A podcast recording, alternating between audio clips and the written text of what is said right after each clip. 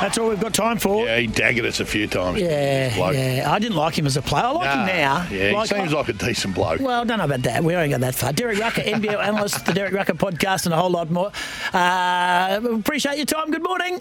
Good morning, guys. How are you? Are we going well? We want to talk Breakers, 36ers, Hawks, Taipans, Bullets, Jack Jumpers, United, Phoenix. oh my! And that's it. And the, no, not even the Kings. We don't want to talk about them. No. That, that, the only ones we want to talk about. Well, it's uh, there's a lot going on out in the West, obviously, and uh, yeah. yeah, that's all we've got too, mate. To Hey, be perfectly honest. Can, I, can we ask? Of course, we've got a vested interest in this because the people that pay our bills pay their bills. Um, what's gone wrong from your vantage point? I know you're on the East Coast, but what's gone wrong? Well, right now, I think it's a matter of the guys understanding what their roles are. I think with so many changes in the off season, and I thought that they were the right changes. It's taken John Rillie a little bit longer to get his system or his style of play meshing with the the talent and the personnel that they have. I know the record isn't great, and the success that Western Australians are used to from their basketball team has spoiled you. But sometimes you just have to be patient and ride this thing out. And I think John Rillie is a is an excellent coaching talent.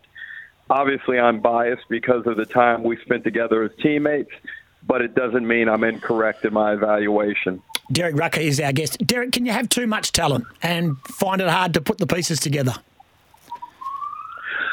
Sometimes, yes, but I don't think that's the case here. I don't think they're one of the top four most talented teams in the competition. So I think certainly perhaps expectations have been somewhat warped. They do have a very good team, though, and one that should not be in the position where it is now.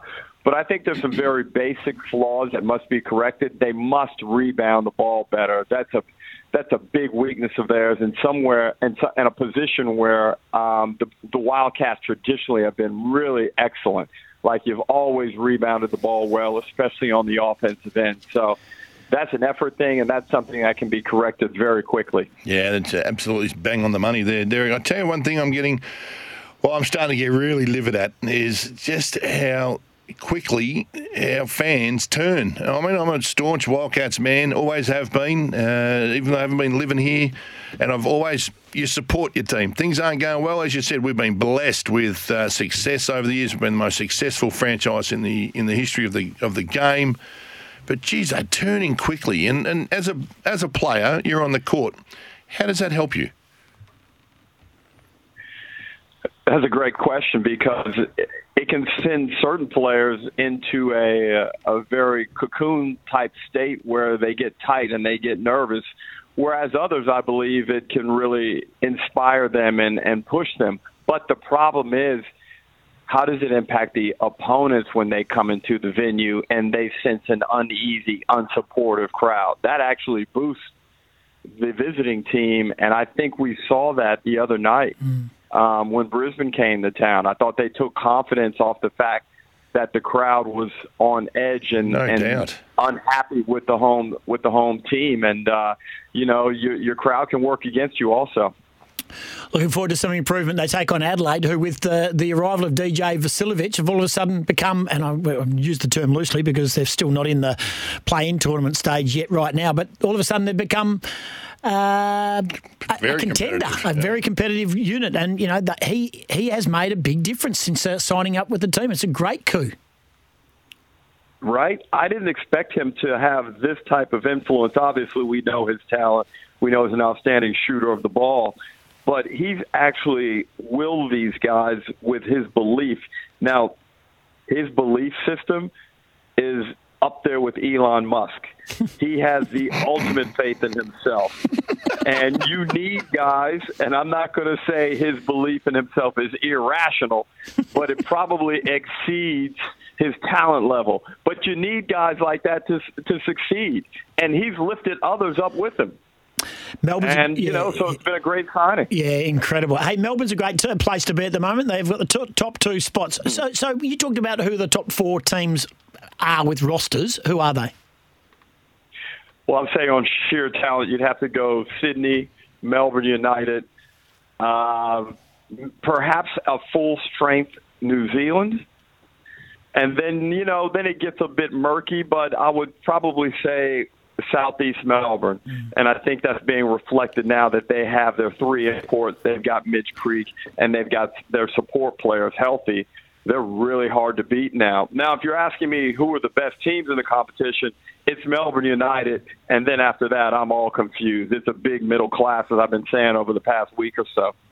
You're in Queensland. The Brisbane Bullets have got their you know dramas with Aron Baynes and, and, and the like, and what happened there in the tunnel with uh, uh, 40, of course, from the Cairns Taipans.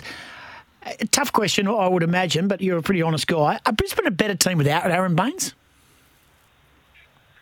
I don't think so. You can cover a guy like Baynes for a little bit, but I think defensively they really need him in there and there's some things and some experience that he has that obviously Rocco Zikarsky doesn't have right now. And Tyrell Harrison hasn't been able to show over the full course of a season. So when Aron gets back into the lineup, I'm real curious to see if Justin Schueller starts him this week, how many minutes they get to him, and what the rotation looks like. And I think Aron will have learned a lot from the experience. Um, he's coming back at a great time, I believe, for the Bullets. And look, at times last year, I definitely thought they looked better without him. But I'm not going to say that this season. I thought with him in the lineup, they were a solid basketball team, and I expect the same upon his return.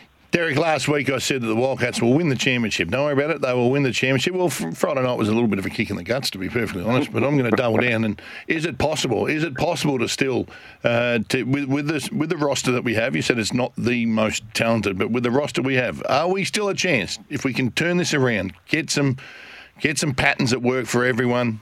Can we can we turn this around? I think a play-in spot is is moderately possible. Um, there's no championship coming this season. Let's not be crazy. Oh, well, there are too crazy. many other strong teams. we love it. I'm not but giving no, up yet. I just think I think that's asking too much. Um, look, the roster just isn't strong enough when you compare it to a, a Melbourne United or even you know Cairns are Cairns are a better team than Perth, and you know they know who they are. They play high energy. They're aggressive. I think they're better defensively. And realistically, I think it's about stabilizing this team before Christmas and then making a run and trying to get a good play in spot. Then once you're in the play in, well, maybe they prove me wrong and make some things happen. But I kind of see that as being a path to a to a strong finish to the season. Yeah, we'll show you, Derek Rucker. Don't worry about that. We'll Please you. do so. I, hey, my man is coaching out there. Of course, I want him to do well. yeah, well. you do. You're a JR man. Appreciate it. Hey, mate, we, yep. looking forward to it. Saturday night they take on Adelaide. They'll win that one, and then we'll all be loving and kissing again, and they'll be packing the rafters. Thanks for your time, mate. Always appreciate the chat. I've got to talk to the bosses and get me out there to Perth. So uh, Yeah. I love I love being out in that venue. It's amazing. And uh, all you guys need is a win to flip things around. Good on you, mate. Appreciate your time, DR. Bang Good on on. you, mate. Always a pleasure. Bye. Derek Rucker joining us. Wildcats and 36ers. 5 o'clock RAC Arena Saturday night. If you can't be there, I'll be there. I'll be calling the action with Oh, you're back. Oh, you're coming back to work, are you? Andrew Farr. Oh, that's nice of you. I might go too then. Greg Clark joins us. Yeah, you've got tickets. After 7 Yeah. o'clock, Greg Clark will join us, former West Coast Eagle, back at the Mighty Lions. The last time he played for the Lions, he won a premiership and a Simpson medal.